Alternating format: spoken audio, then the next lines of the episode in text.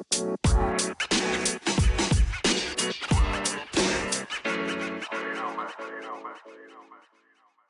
い、皆さんこんにちは。コーチングサービスハレルを運営している中塚優也です。皆さんこんにちは。 ウェブスリー ハカソンプラットフォームアキンドを開発している金城です。 ウェブスリーエフエム は ウェブスリー にまつわることについて分かりやすく伝えたりゆるく深掘りする番組です。本日はイーサリアムが世界を食らうについてお話ししていきたいなと思います。はい。はい。本日は、ね、世界食っちゃうんですか？そうですよ。イーサリアム is eating the world。それ分かります？聞いたことあります？そのキーワード。なんか It's small world みたいな感じです、ね、違いますよ。違いますよ。あのね、アンドリ、アンドリーセン・ホロウィッツのアンドリーセンさんがソフトウェア is eating world っていう超有名な言葉をですね、じゅ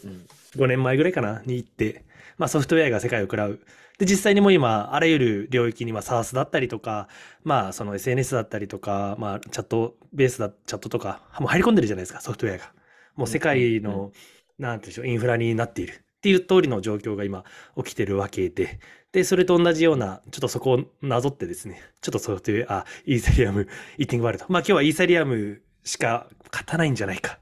みたいなような、ちょっとね、あのもう、エルワン チェーン、をしている方々にはちょっとちょっと気まずさはありますけれども、ちょっとやっぱり冷静に見るとネットワーク効果的なところを鑑みると、ちょっともうイーサリアムエコシステム一強になっちゃうんじゃないかなみたいなような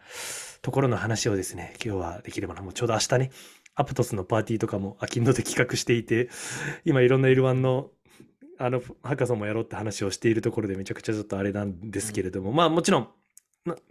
他の、あのー、エルワン、まあ、イーサリアムキラーと言われている、あの、オルト エルワン がどうイーサリアムエコシステムと連携していくかみたいな未来の話もちょっとできればなとは思ってますので、なんかちょっとそこら辺の話をですね、今日はちょっとポリゴンの T シャツを着ながら、ちょっとポッドキャストき見て、聞いてる方がほとんどだと思うんですけど、見れないんですが、ちょっと今回から毎週、いろんなね、あの、プロジェクトの T シャツが、あの、スワッグで家にめっちゃあるんで、ちょっとそれを毎週違うプロジェクトの T シャツを着ながらお届けしていければなと。今日はポリゴン、まあ エルツー の話がメインということで、ポリゴンの T シャツでお届けしたいなと思ってます。いいですね。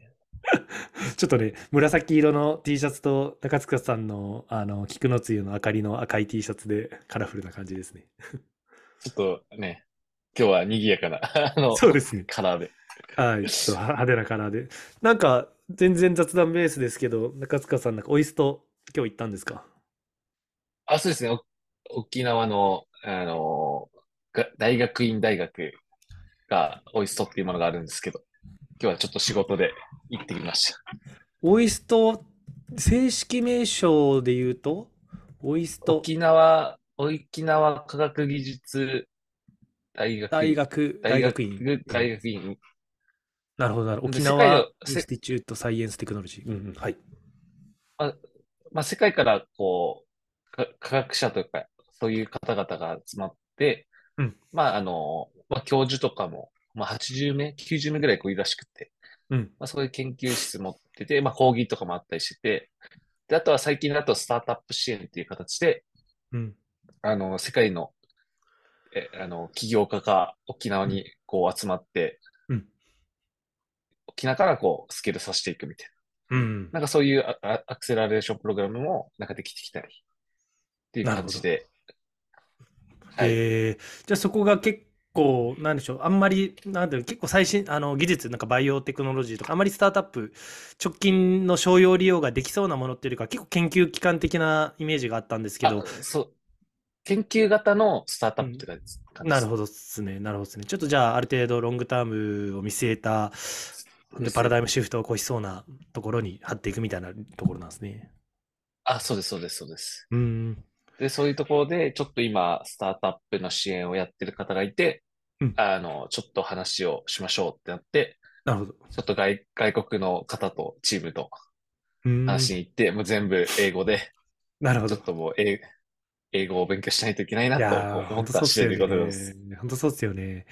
いやもう一緒に勉強しましょう。ちょっと僕も毎日いちじかんこのいち、にかげつぐらい、いっかげつはんぐらいですかね、やってますけど、もうやっぱりね、ちょっとまだまだなんで、ちょっとギア変えていかないと全然だなっていうのがあるので、ちょっともう英語は、ちょっとお互い頑張りましょうね、本当に。そうですね。ちょっと僕は、あの、ね、近くに米軍があるんで、ちょっと軍に行って、なんか、いいですね。あの、エクス、エクスチェンジランゲーションみたいな、なんかこう、語学交換みたいな、なんかそういうなんか集まりがあるらしくて、めっちゃいい。ちょっとそこ行ってみようかなと思います。めっちゃいい。その近くって言っても多分聞いてる人からしたらあれですけど、普通になんかもう車でじゅうごふんぐらいの、そのぐらいの近さってことですよね。あ、あの、軍はそうですね。そうですね。軍が、車のじゅっぷんじゅうごふんで軍があるっていう、この世界線を沖縄ならではですよ。違和感しかない。近くに、近くに軍があるっていう。軍があるね。そうですね。まあまあまあ、近いですからね、沖縄は。はい。そう。いいっすね。意外とね、あの交流もあるっていうね。ある人はあるんで。うん、いや、もうアメリカ人ネガ、ネイティブだから当たり前ですけど、いろいろ学習も進みそうで羨ましいなっていうところですね。いや、じゃあぜひ帰ってきてください。そうですね。ちょっとそこの交流、交流会に合わせてぜひ。はい。はい。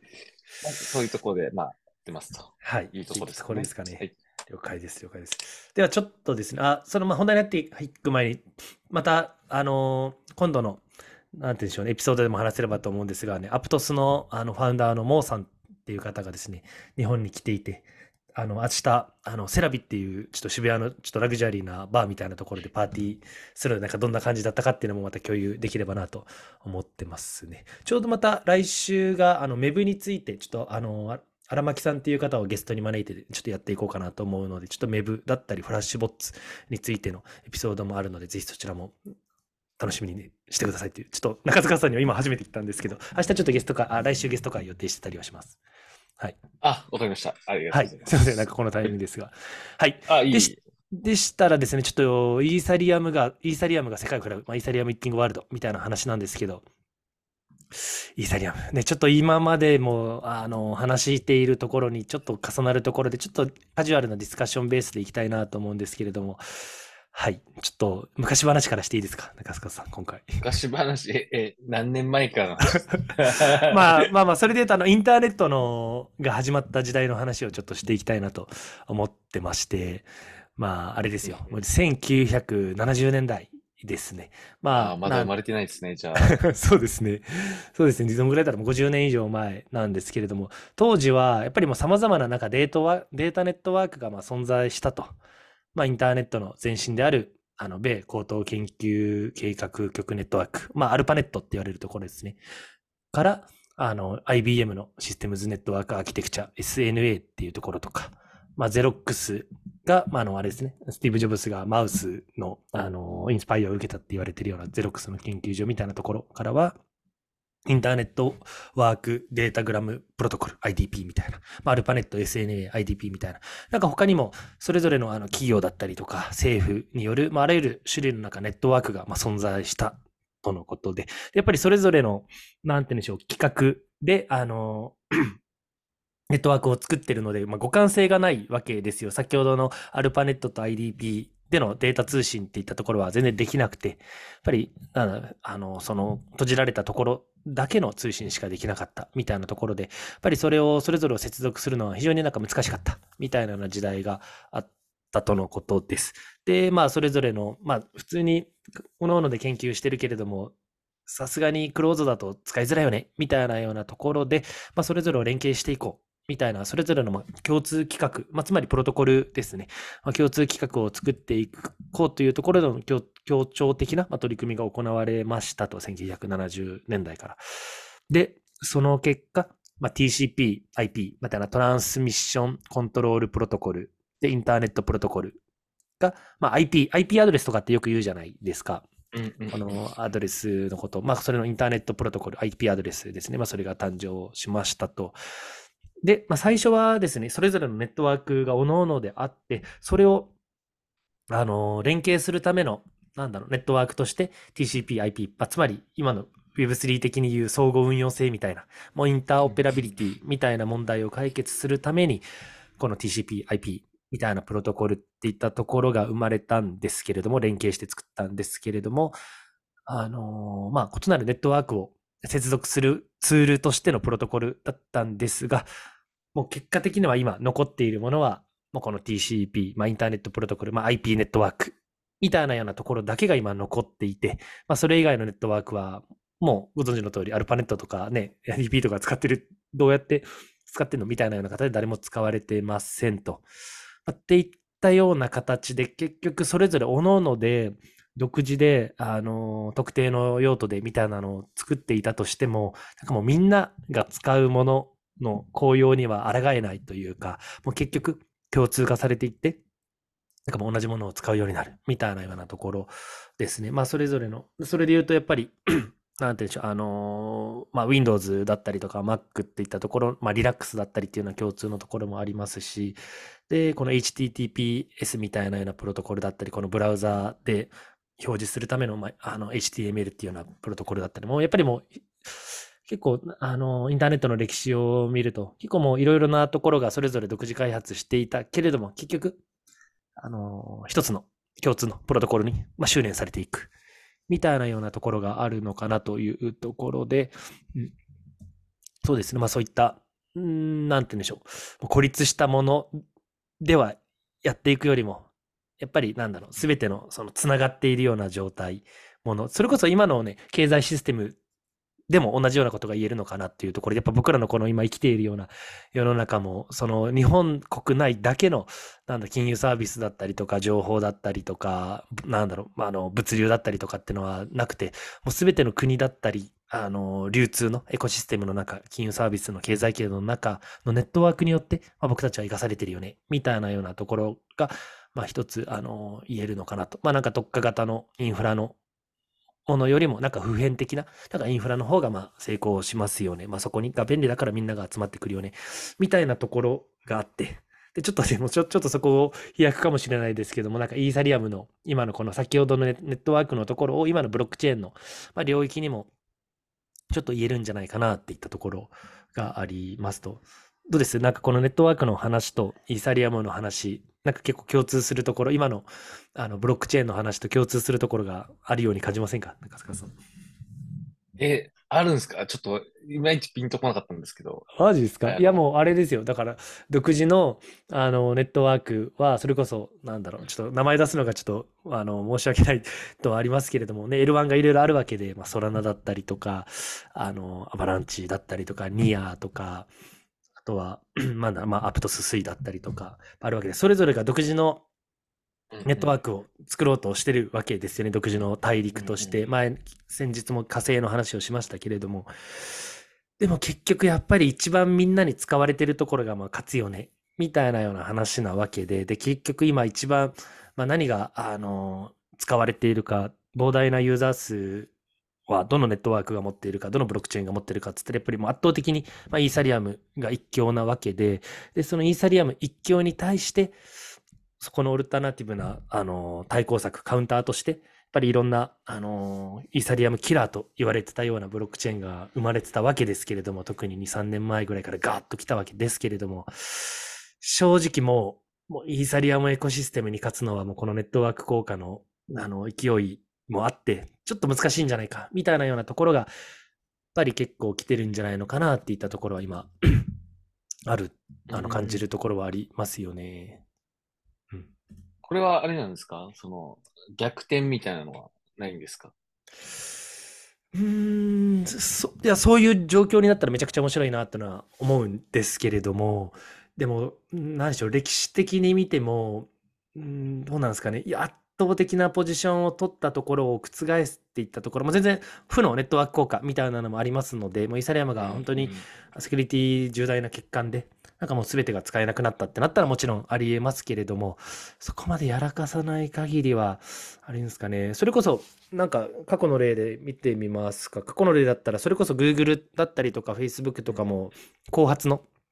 あのサービスで、まあ、Facebook とかネットワーク効果分かりやすいと思いますけど、その前にはフレンドスターとか、シックスディグリーだったりとか、あとはマイスペースだったりとか、もういちおくにんのユーザーがいたわけなんですけれども、まあ、そこを、まあ、Facebook があの大学のネットワーク、強烈、密なネットワークから徐々に徐々に広げていって、今あったりもするわけで、で、自分たちのネットワークを持ちながら、Instagram とか WhatsApp のネットワークも作っていきながら強固にしてたりをするので、まあ、そうですね、マイスペースの事例とかを見ると、あのー、それを覆されるっていったことはまだなんてでしょうね、あのゼロではないとは思うんですけれども、でも今のなんかまたちょっとおいおい話もしますけれども、他のなんだろう エルワン のプレイヤーだったところがもうこれなんだろう、くら替えして、今までイーサリアムの競合を作ってましたけれども、イーサリアムの エルツー をこれから作りますよ、みたいなようなところがもう結構ポンポンポンポン今出てきてるような状況なんですよね。まあ、この前のアス、アスターしかりですけれども、なんかそういったところを見ると、なんか流れ的には、結構なんだろう、対抗馬としてやっていたところがもうイーサリアムに乗っかった方が勝てるじゃん。コストも抑えられるじゃん。既存膨大なユーザーベースをこっち側に簡単に連れてこれるじゃんみたいなような判断で結構もうモメンタムが来ているなっていったところはあります。正直にねんまえとかまだだったらあのいちねんはんまえまでとかだったらまだ分からなかったんですけれども、で前も エルツー が勝つのかイーサリアムキラーが勝つのかどっちなんだろうみたいな議論もよくしてたと思うんですけど、結構もう エルツー イコールイコールイーサリアムエコシステムの独壇場になってるのかなみたいなところは結構もう業界的なコンセンサスとしてはなんか取れてるのはなんか結構いろいろ肌感覚では感じますね。うん。うーんそうですね。ネットワーク効果を覆すっていうのは何が他にあるかな。それ考えるの面白いかもしれないですね。まあ Google に関してはあのまあネットワーク効果はそこまでのあれはありますけれども、まあやっぱり圧倒的にツールとして機能が良かったみたいなところはありますよね。圧倒的に正確なものをあの返す他のところよりもアルタビスタとかね、いろいろああ競合あったみたいですけれども、まあ、Yahoo とかもありましたけれども、うん、そうですね。うん、ちょっとそのネットワーク効果についての話もまたおいおいしていきたいなと。ネットワークじゅうさんしゅるいがあって、ネットワーク効果を体現するようなところ、まあ、一番分かりやすいのが電話とか、まあ、電気みたいなようなところですよね。このふたりだけの電話だったら意味ないですけど、もう電話番号っていうのをみんなが持っているからこそ電話に価値があるみたいなような話もあるわけで、でまあ今日今回一番言いたいのがもう結論、もう完全に何でしょう、イーサリアムの上の エルツー っていったところがありましたけれども、この エルツー がですね、ちょっと前にもお話ししたように、オプティミズムが オーピー スタック、まあ、アービトラムがアービトラムオービット、まあ、ポリゴンがポリゴンチェーンあのデベロップメントキット、まあ、シーディーケー ですね。マスターも使っているもの。で、ジーケー シンクが ジーケー スタックっていうような形で、エルツー の上に、にまた エルスリー だったりとか、まあ、同じような並列した、例えばオプティミズムと全く同じ仕組みのものが オーピー スタックという形で並列して作れる。まあ、それがあのコインベースのベースですね。まあ、そういう形であのイーサリアムエコシステムをさらに加速させる、イーサリアムの上のチェーンを簡易的にチェーンが自分たちでまた作れちゃうようなあのキットをですね、もういろんなところが出しまくっていて、でそれにあのいろんなプロジェクトが、まあ、乗っかってきているだったり、そこの上でアプリケーションを作るのがもうデファクトになってきているっていったような流れがあるので、もう本当にこの エルスリー アプリスペシフィックチェーンみたいな、まあ、エルスリー みたいなようなプレイヤーがますます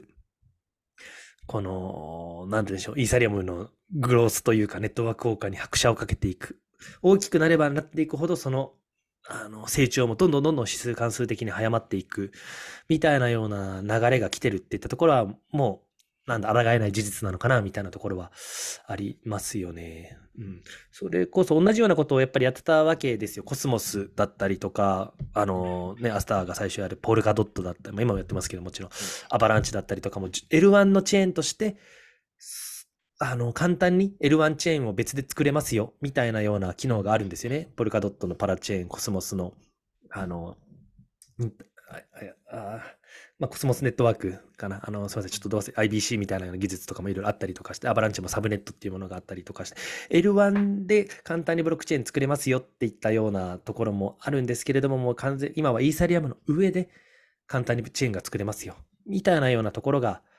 あのー、もう主流になってきてるのかなみたいなところはありますね。でそれこそカントっていう、まあ、コスモスの結構最大のなんか アールダブリューエー みたいなところを売りにしている、あんまり有名じゃないんですけど、でもそれでもにおくドルのなんかトータルバリューロックドを持つコスモス最大の エルワン チェーンのカントっていったところが、まあ、コスモスからポリゴンの シーディーケー を使ってあのイーサリアムエコシステムに仲間入りしますよとか、まあ、アスターももともと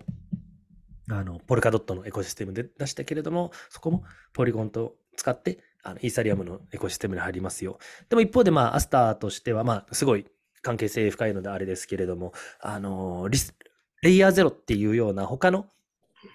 あのクロスチェーン、つまり実行環境が違うイーサリアムのエコシステムだったり、ワズム っていうネイティブの、まあ、ポルカドットのエコシステムだったり、あとは、まあ、イーブイエム っていう エルツー ではないですけど、なんかあの エルワン みたいなようなところの環境、みっつの環境があるんですけれども、それぞれをもう全部あの連携していけるようなレイヤーゼロっていうようなクロスチェーンメッセージングプラットフォームみたいなのがあるんですけれども、まあ、レイヤーゼロを使うことによってみっつの環境が違うんですけれども、それぞれがあの何でしょう、一つのチェーンとしてワークするような設計になってますので、何でしょう、このポリゴンで作った ジーケーイーブイエム が盛り上がれば、まあ、ポルカドットのエコシステムに対しても、あの、なんていうんでしょう、しっかり価値が、価値が還元できますよ、みたいなような、あの、話をされてたりはしますね、アスターに関しては。まあ、だったりとかもするんですけれども、そうそう。っていう形でも本当に、なんでしょう、もう今の エルツー のプレイヤーっていったところは、もう完全に、あの、自分たちのアーキテクチャを他のところにも簡単に使ってもらいながら、チェーン同士のつながりで、なんだこの エルツー としてイーサリアムの大陸の上で自分たちの存在感をなんか作ってもらうみたいな、まあ、それこそ、なんて言えばいいんですかね、あのー、エルツー がまあ Shopify とか、まあ、ベースみたいな、ベースっていうのはネットショップのベースですね、まあ、みたいなような、まあ、簡単に自分たちの、なんだろう、あのチェーンエコシステムをポンポンポンポンなんか作ってもらえるような仕組みに舵を切ってるっていった流れは、もうめちゃくちゃ、なんだろう、イーサリアムイッティングワールドを ま, マジで加速させるような流れなのかなって思っておりますと。で、一個面白い、めちゃくちゃ面白いムーブがあって、あのエクリプスっていうようなあのブロックチェーンがあるんですけれども、これ、あの前になんかモジュラーブロックチェーンの話をしたじゃないですか。うんうんうん、このセレスティアだったりとか、アイゲンレイヤーとかの話。まあ、ブロックチェーンってよっつのレイヤーがありますよ。みたいな話をして、まあ、ディーエー、データアベリビティレイヤー、コンセンサスレイヤー、セトルメントレイヤー、で、あと、エグゼキューションレイヤー、まあ、実行レイヤーですね。だからそういったよっつのレイヤーに分かれているんですけれども、このモジュラーブロックチェーンの、あの、流れみたいなのも、まさに、さっきの、あの、なんて言うんでしょう。エルツー が簡単に、あの、アプリスペシフィックチェーンというか、エルスリー チェーンを作れるよっていった話と別軸ではあるんですけど、同じ方向かなと思っていて、まあ、結論言うと、エクリプスっていうブロックチェーン、ブロックチェーンは、あのー、このセトルメントレイヤー、決済レイヤーはイーサリアムを使いながら、そこで、なんて言うんでしょうね、この、セキュリティだったりとか、この、その、イーサリアムの、なんて言うんでしょうね、ユーザーに互換性があるような形で、イーサリアムを決済レイヤーにしつつ、その実行レイヤー、そのトランザクションをいかに早くするかみたいなところはソラナを使ってたりするんですよね。ソラナバーチャルマシンを使っていて、つまりなんだろう、あのいいとこ取りをしてると、L、イーサリアムの競合のソラナをめちゃくちゃあれが早いんですよ。ティーピーエス スループットがすごい早いあのソラナを実行レイヤー、その一番上のトランザクションレイヤーに使いつつ、セキュリティみたいなところはイーサリアムから引っ張ってくるみたいなようなガッチャンコさせてるようなあのモジュール型ブロックチェーンのエクリプスっていうのもあるので、なんてでしょう。先ほど言いたかったのが僕それで、他の競合の エルワン チェーンたくさんありますけれども、なんかこういうモジュラーブロックチェーンっていう概念がもっともっとワークしてきたら、なんか本当に エルワン 同士を合体させて、とは言ってもやっぱり一番セキュリティが強いのはイーサリアムだったりもするので、まあ、イーサリアムをこのセトルメントレイヤーだったりとか、まあ、データ可用性 ディーエー レイヤーとかに置きながら、実行レイヤーとしては他の早い エルワン チェーンの、あの、なんでしょう、仕組みを持ってくるみたいな、まあ、すごい抽象化して今話してますけれども、なんかそういった、あの、パフォーマンスを向上させる、用途によってパフォーマンスを向上させるような流れみたいなところは結構、あの、これから出てくるのかなと思いますね。ちなみに Eclipse っていうのは、決済レイヤー、実行レイヤーですね。エグゼキューションの一番上のレイヤーは Solana。で、その下のセトルメントレイヤーは Ethereum。で、そのまた、データアビリティ、データアベリビリティレイヤーというところはセレスティアを使っている。セレスティアはコスモスベースのチェーンではあるんですけれども、ちょっとまあ、それを、の話は、あの、前にしたので、ちょっと概要欄に貼っておくので、そのセレスティアとかの話も、モジュラーブロックチェーンについての話もまた聞いてもらえればなと思うんですけれども、まあそういうなんかいいとこ取りをしながら、手数料を下げながら、高速化しながら、イーサリアムの一番強いセキュリティを持ってきている。みたいなような、はい、なんか流れが来てるので、もうこの エルツー だったり エルワン のガッチャンコみたいなような流れはもう結構確実視されてるんじゃないのかなっていうのは感じますね。うん、互換性は大丈夫なんですか？そのなんかみっつ使ってその、うんうんうん、接続的なものの互換性みたいな、うんうん、そうですね、そこら辺どうなのかな。実行レイヤーはもう一番上なので、結局実行したものを最後あのイーサリアムに全部あのーうん、担保させてるんですよ、セキュリティを。そうですね。一旦巻き取ってる、まあ、ロールアップっていう、その名の通り、一旦あの上のレイヤーで巻き取って、結局最後はイーサリアムに落としてるので、で、イーサリアムに落としておけば、もうなんて言うんでしょう。あの、イーサリアムのデータは誰もが使えるような状態にありますので、そこの互換性とかはあの問題ないっていうところですね。おっしゃる通り、あのイーサリアムに一番たくさんデータがあるから、イーサリアムに互換性を持たせておきさえすれば、あの、なんていうんでしょう、あらゆる、その、なんユーザー獲得コストが低くなる。で、自分でバリデータを立てるみたいな、バリデータに予算を割り振るっていう、持ち出しの予算も少なくなる。なんだったらもうすでにイーサリアムには、たくさんの、あの、ステーカーだったり、バリデータがいるからっていったところで、セキュリティも、もうイーサリアムが担保されてるから気にすることが必要なくなる。で、イーサリアム関連の開発者は圧倒的に多いっていったところ。まあ、セキュリティコストが下が、あの、下がる。普通 エルワン を立ち上げるってなったら、そのバリデータを集めてくる。そこを分散させるための、あの、バリデータを自分たちで見つけてきて、そこをしっかり、なんだ、中央集権じゃなくて、デセントラライズをやってるよね。みたいなのもやらなきゃいけない。めちゃくちゃ大変なんですけど、そういったのも必要ない。で、開発の、みんな同じ技術で開発ができるっていったところで、まあ、互換性はおっしゃる通り保ちながら、セキュリティ面でもコスト面でも、デベロッパーコミュニティ面でもメリットがあるっていったところを踏まえるとね、もうもう、もう、もう、イーサリアムミッティングワールドなんじゃないかなっていうのは感じざるを得ないですよね。うん、もうなんか、あの、セキュリティを強くしてるところが、なんか、勝ち、勝ちだなって感じです。うん、そこが一番めんどくさいというか、あの、やるのが大変ですし、かつクリティカルなところですよね。うん、そうですよね。だからそこを担保してるから、まあみんな使うよねっていう感じになるのかもしれないですよね。うん、そうですね。そこは今の、あのー、なんて言うんでしょう。イーサリアムが強いゆえんみたいなところはありますし、あとはやっぱ僕なんてなんてでしょうね、その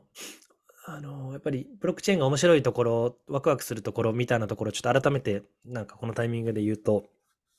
やっぱりすでに公開されているこの、あのデータ、まあオープンソースのデータベースなわけですよ。イーサリアムっていったところは誰でもいつ誰がどこに何を送ったのかが見れるみたいな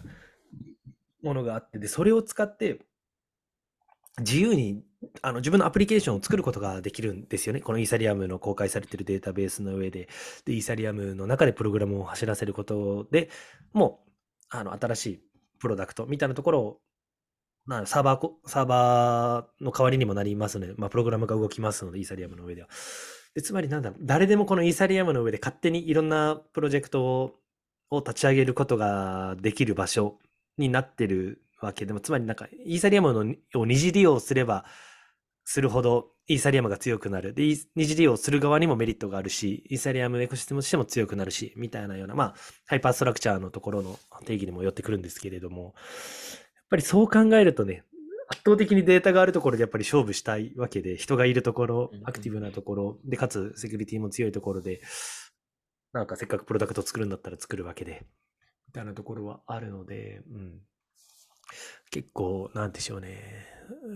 もうイーサリアムの流れは結構来てるな来てるなっていったところは、まあまあ昔からもちろん来てますけど、今更何を言うんだって話ですけれども、この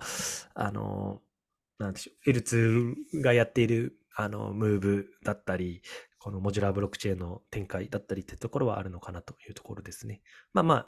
まとめますと、レイヤーツー の, あのプロジェクトは、まあ、イーサリアムのセキュリティと、まあ、ユーザーベースの恩恵を受けながら、まあ、コストを低く抑えて運用ができますと。で、まあ、コストを低く抑えると、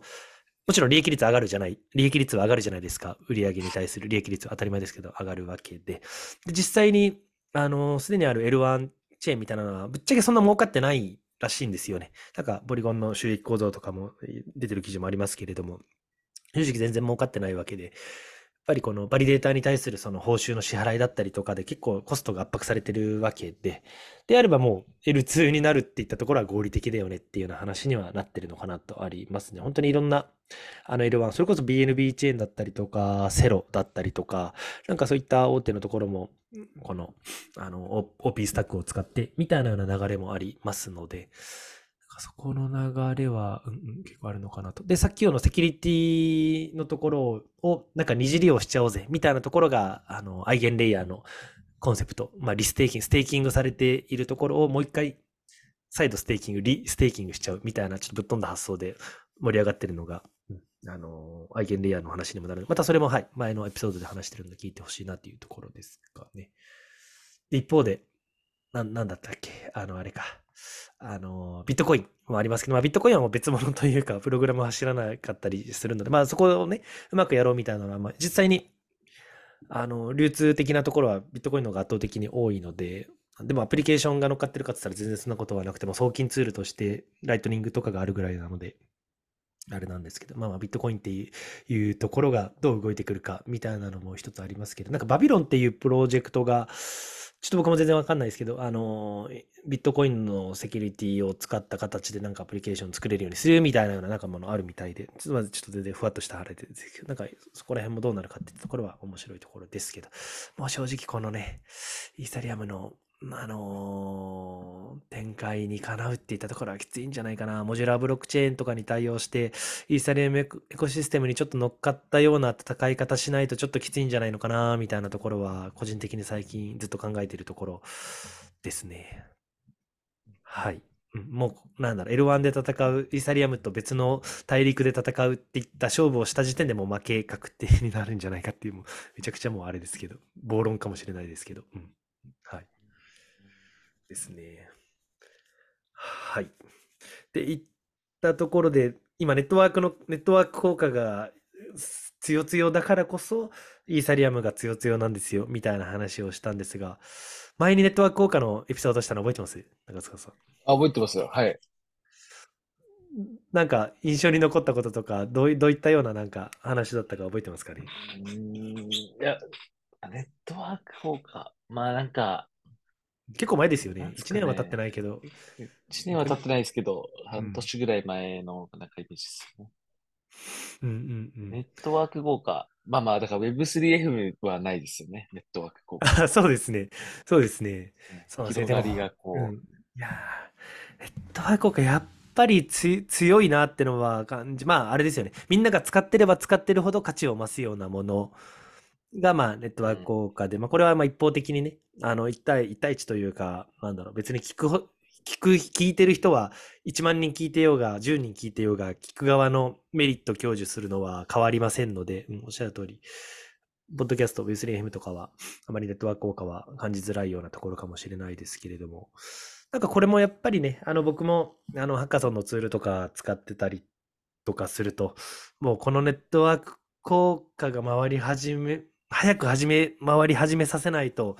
マジでちょっと置いていかれるようなきついよなっていったところはあって、なんかこのネットワーク効果なんか種類みたいなところがあってですね、ちょっとそれを最後に紹介したいなと思っていて、エヌエフエックス っていう、まあ、あのベンチャーキャピタルがあるんですけれども、うんうん、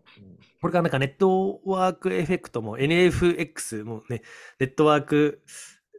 なんだろう、あの、エフェクトエクスペリエンスみたいな略かもしれないですけど、エヌエフエックス ってもなんか名前からしてネットワークエフェクト推しな ブイシー なんですが、まあそこが出しているなんかじゅうさんしゅるいのネットワーク効果、まあ参入障壁を生み出すじゅうさんしゅるいのネットワーク効果っていう、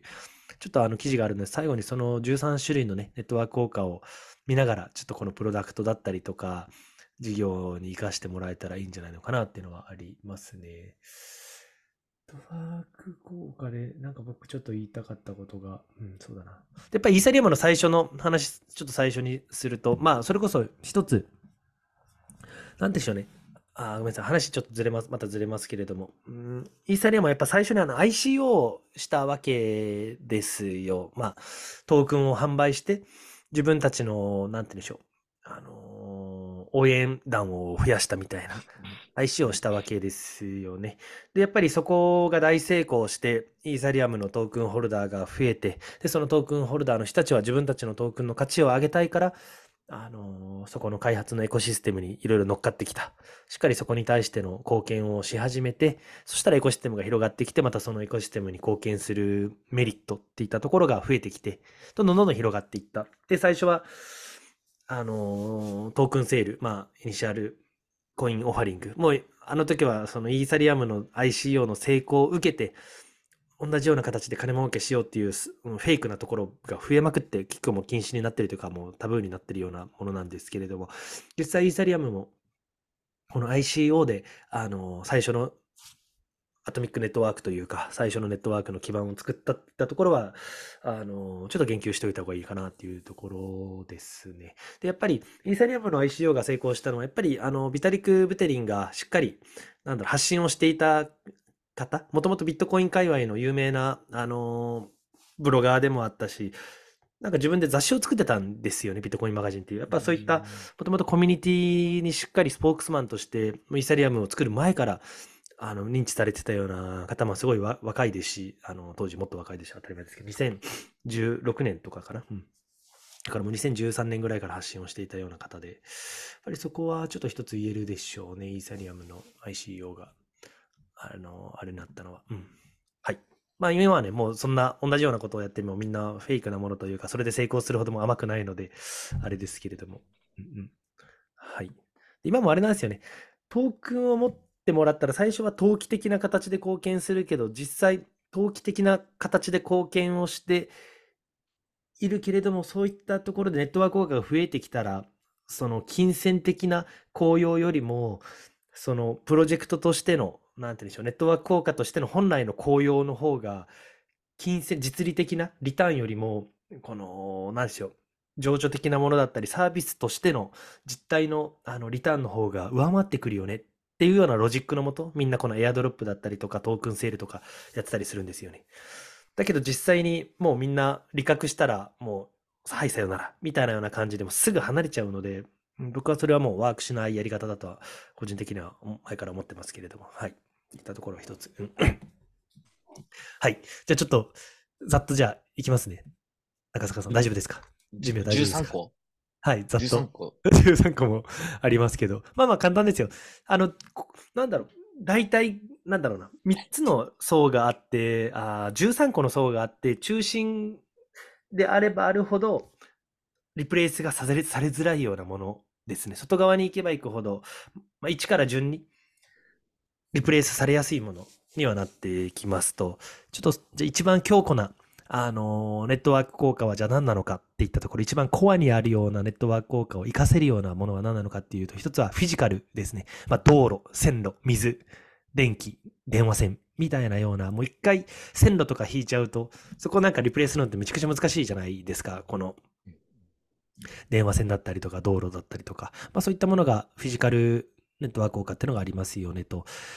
で、二つ目がプロトコルですね。まさにさっき話した、あの、インターネットプロトコルだったりとか、あとファックスだったりとかも、なんかそれって書いてますけれども、あとは最近ではビットコインやイーサリアムっていったようなところで、もう通信規格として、もうしっかり、あの、なんだろう、フィジカルではないですけれども、通信規格として、あの、もうなって、なっちゃっているものっていったところはリプレイス聞きづらませんよねというところです。で、三つ目。がですね、なんか言ってもいいですよ。これじゃないかって。突っ込んでもいいですよ。いやいやいや、いやいや、大丈夫です。どうぞ、どうぞ。はい。じゃあちょっとクイズ的に言おうかな。まあ、クイズってもちょっとさすがに難しすぎますよね。まあみっつめがあれです。あの、パーソナルユーティリティって言って、まあ ライン とか、メッセンジャーとか、まあ Slack とかですよね。ああ、なるほど、うん。で、これもやっぱり僕もね、ライン 使っててね、やっぱ強いなって思いますよね。正直もう ライン って、あの、ずっと同じじゃないですか。使ってる機能とかって変わってないじゃないですか。スタンプを送ってメッセージして。ねうん、で、まあ ラインペイ が、ね、できてるかなぐらいで。で、なんか、動画のやつとかもブームでしたっけ？なんかありますけど、ぶっちゃけ誰も ライン の動画とか見てないでしょうし。はいうんうん、ぶっちゃけ ライン の進化は完全に止まってるなって思ってますけれども、でもみんな使ってるわけじゃないですか。もうめちゃくちゃつ、うんうん、強いですよ。やっぱりこの、あの、パーソナル ユーティーティー のツール。まあ、スラックも、もう何千億って金額でセールソースに買収されたりとかもしますし。うんうん、はい。で、そのパーソナルユーティリティの次がですね、あの、今度はユーティリティではなくても単純にパーソナルですね。まあ、アイデンティティだったり評判が紐づいているネットワークといえば。評判がアイデンティティとか評判とか自分のプロフィールが紐づいているネットワーク。あれは エスエヌエス じゃないですか。あ、まあまあ、その通りです。まあ、Facebook、LinkedIn、まあ、X とか、まあ、Instagram もそうですね。で、次はやっぱりこれが強いと。でもだから、なんて言うんでしょう。あの、ライン の代替としてみんなインスタ ディーエム だったりとか、で、メッセンジャーとかも使ったりもしますけど、でもやっぱりもうユーティリティに特化している ライン の方がやっぱり使われてたりするわけですよ。だからね、このパーソナルのところからユーティリティのところに入り込もうと、ね、いろんなインスタとか、あの エックス とかも ディーエム 機能でやってますけど、やっぱりユーティリティだけとして使われている、中立的に使われているものの方がやっぱまた強いんだなっていうのは、なんか感じますよね。うん。はい。で、パーソナルだったらね、仕事はこれ、遊びはこれ、趣味はこれとか、学校はこれとかになっちゃうので、ちょっとね、分断されちゃうので。はい。で、次のネットワークが、あの、マーケットネットワークですね。これがですね、アイデンティティとかコミュニケーションの要素にトランザクション、まあ、取引の要素が加わったネットワークみたいな形で言われてますね。これが、うーんと、例えば、うんとですね、なんだろう、このあれですかね、あの、メルカリみたいなようなものですね。メルカリだったりとか、うん、なんか、のが分かりやすいのがそうですね。メルカリとかのものかな。自分の取引履歴みたいな、まあ、ヤフオクとかもそうですね。自分の、なんだろう、信頼蓄積が、その、トランザクションによって、あの、蓄積されていくみたいなようなものですね。マーケットネットワーク。んで、次が、マーケットプレイスですね。まあ、これが、んと、なんだろう。より匿名、あ、でもこれもあれになるのかな。ちょっとまず、違いのあれが、マーケットネットワークと、マーケット、マーケットプレイスはツーサイドマーケットプレイスみたいなようなものです。まあ、エアビー、えーっと、あ、すいません。ツーサイドマーケット。これの例で言うと、まあ、eBay とか、アリババとか、Amazon マーケットプレイス、エッツィとかですね。まあ、需要サイドと供給サイドの、まあ、に種類の、まあ、ユーザー。クラウドサーシング、クラウドソーシングみたいなようなものですかね。なんか、売る側にもなれば、あのー、買う側にもなるみたいなようなもののツールっていうのは、そんなパーソナルには結びつかないですけれども、まあそういう、エアビーは貸すこともできれば泊まることもできたりもするわけで、うん、そういったものっていったところが言われてますね。うん、で、次の、あのネットワークがプラットフォーム型のネットワークですね。つまり、これが、まあ、iOS とか Microsoft とか、任天堂だったりとか、その、なんて言うんでしょう。デベロッパーがいて、利用者がいて、まあその間に立つようなもの。まあアップストアとかが分かりやすいかもしれないですね。これもデベロッパーがいればいるほど、ユーザーは使う理由になる。ユーザーがいればいるほど、あの、開発者はそこでアプリを作る、あの、なんだろう、モチベーションが高まるっていった形で、やっぱ相乗効果を生むっていったところがあるのかなと。結構それは分かりやすい例かもしれないですね。まあ、そこの上でなんか開発してください。まあ、イーサリアムも一つこういった、あの、プラットフォームになっている。イーサリアムというか エルツー とかがまさにこういったプラットフォームになってるのかな。さっきのプロトコルがイーサリアムとして、じゃあ自分たちの上でアプリを開発してくださいねって言って、まあ、ポリゴンだったりとか、オプティミズムっていうのがいるので、もしかしたらなんかこういった、あのー、にもなってるかもしれないですね。はい。で、他に挙げられているのが、うんとデータネットワークエフェクトみたいなようなところで、まあ、Google とか、まあ、食べログとか、なんかそういったところが例に挙げられてます。まあ、そこに情報が載れば載るほど人が来ると、人が来るからそこに情報を、あのー、なん掲載しようっていう人たちが増えてくると、そういったところが挙げられてますね。うんうん、あ、あとは、すみません、その前にプラットフォーム型の次に、これ、なんて読むんだろう。アスモ、うん、エス、エスモットトティックマーケットプレイス、まあ、二面性のマーケットプレイスですね。あ、これでもさっきと同じような形なのかな。まあなんか売る側と、まあウーバーとかを例に出していて、あのー、でもエアビーとかも例に出してるな。まあでもさっきとちょっと似たような感じの二面性のマーケットプレイスみたいなところで言われてます。まあで、あとは、あのー、テックパフォ、これなんだろう。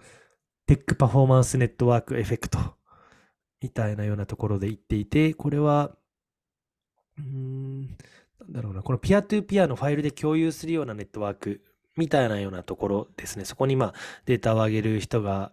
あのいればダウンロードする人が増える。ダウンロードする人が増えたら、まあそこにデータをアップロードする人が増える。みたいなような形ですかね。うーん、で、こんなところかな。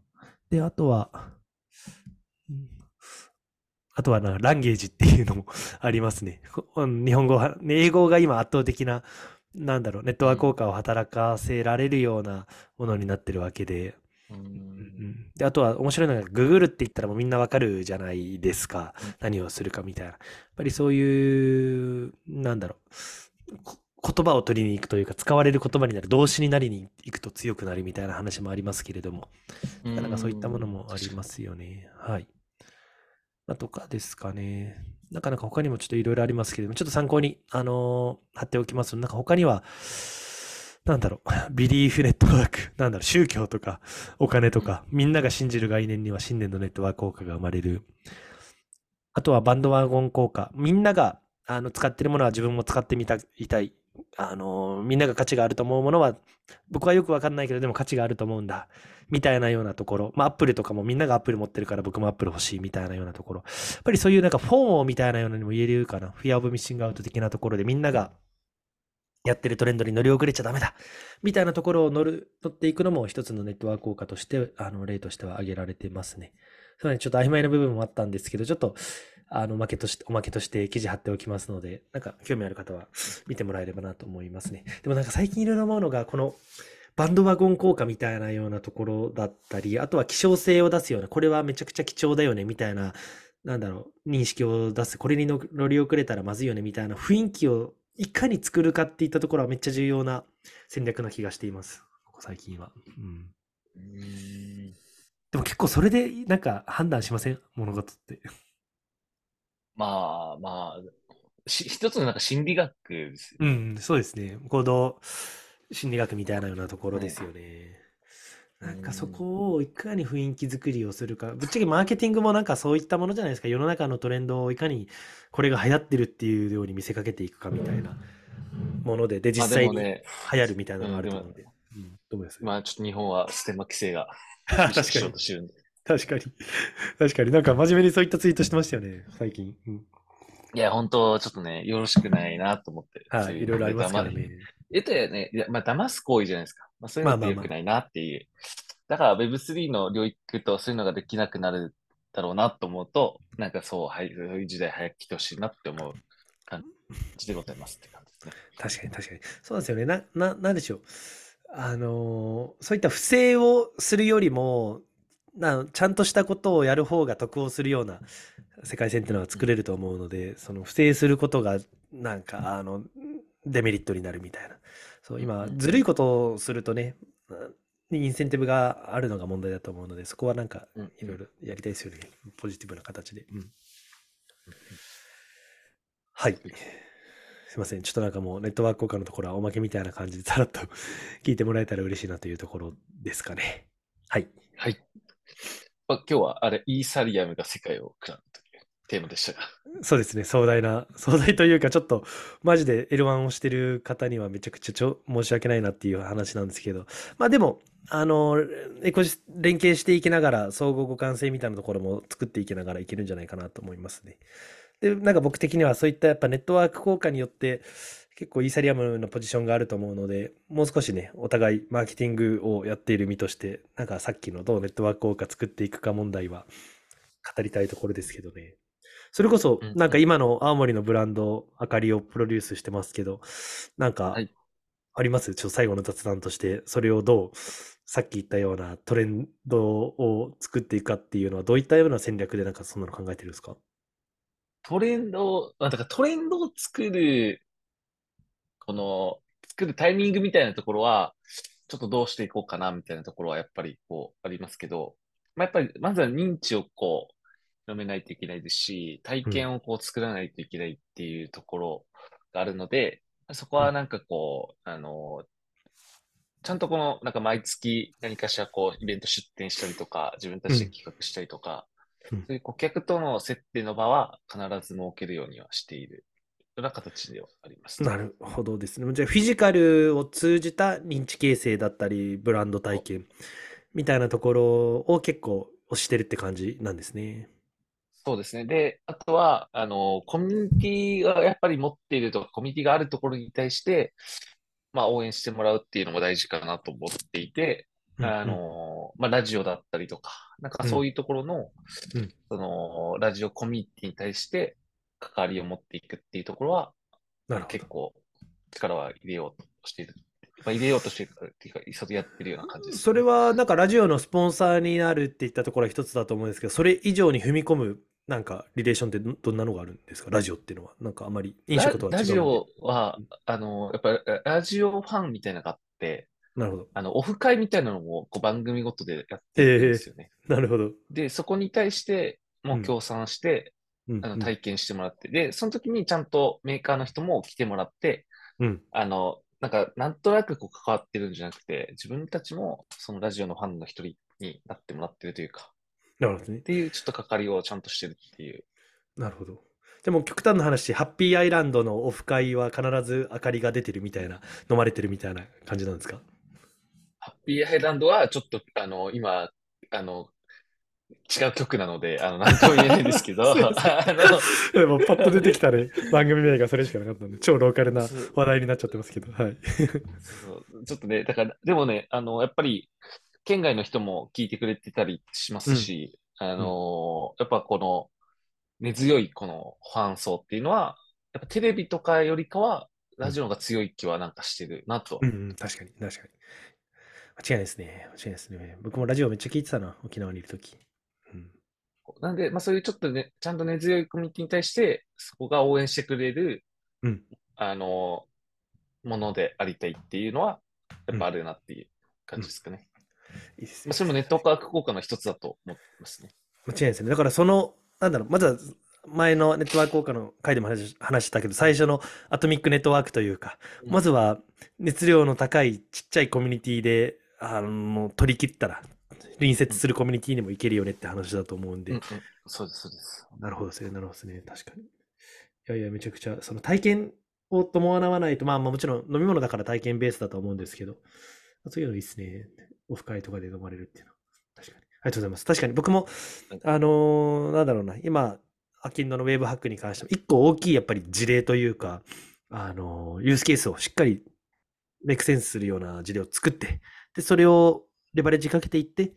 いろいろこの事例をもとに活用してもらうみたいなようなイメージで考えているので、なんかすごい近いな、近いものを感じるなっていうのは感じましたね。うん、うん、はい、ありがとうございます。今日はそんな感じですかね、はいでは感じですかね。はい。今回も、あの、ポッドキャストの他に YouTube も、あのー、ご覧いただけますので、そちらもチェックいただけると嬉しいです。それではまた次回お会いしましょう。ありがとうございました。はい、ありがとうございました。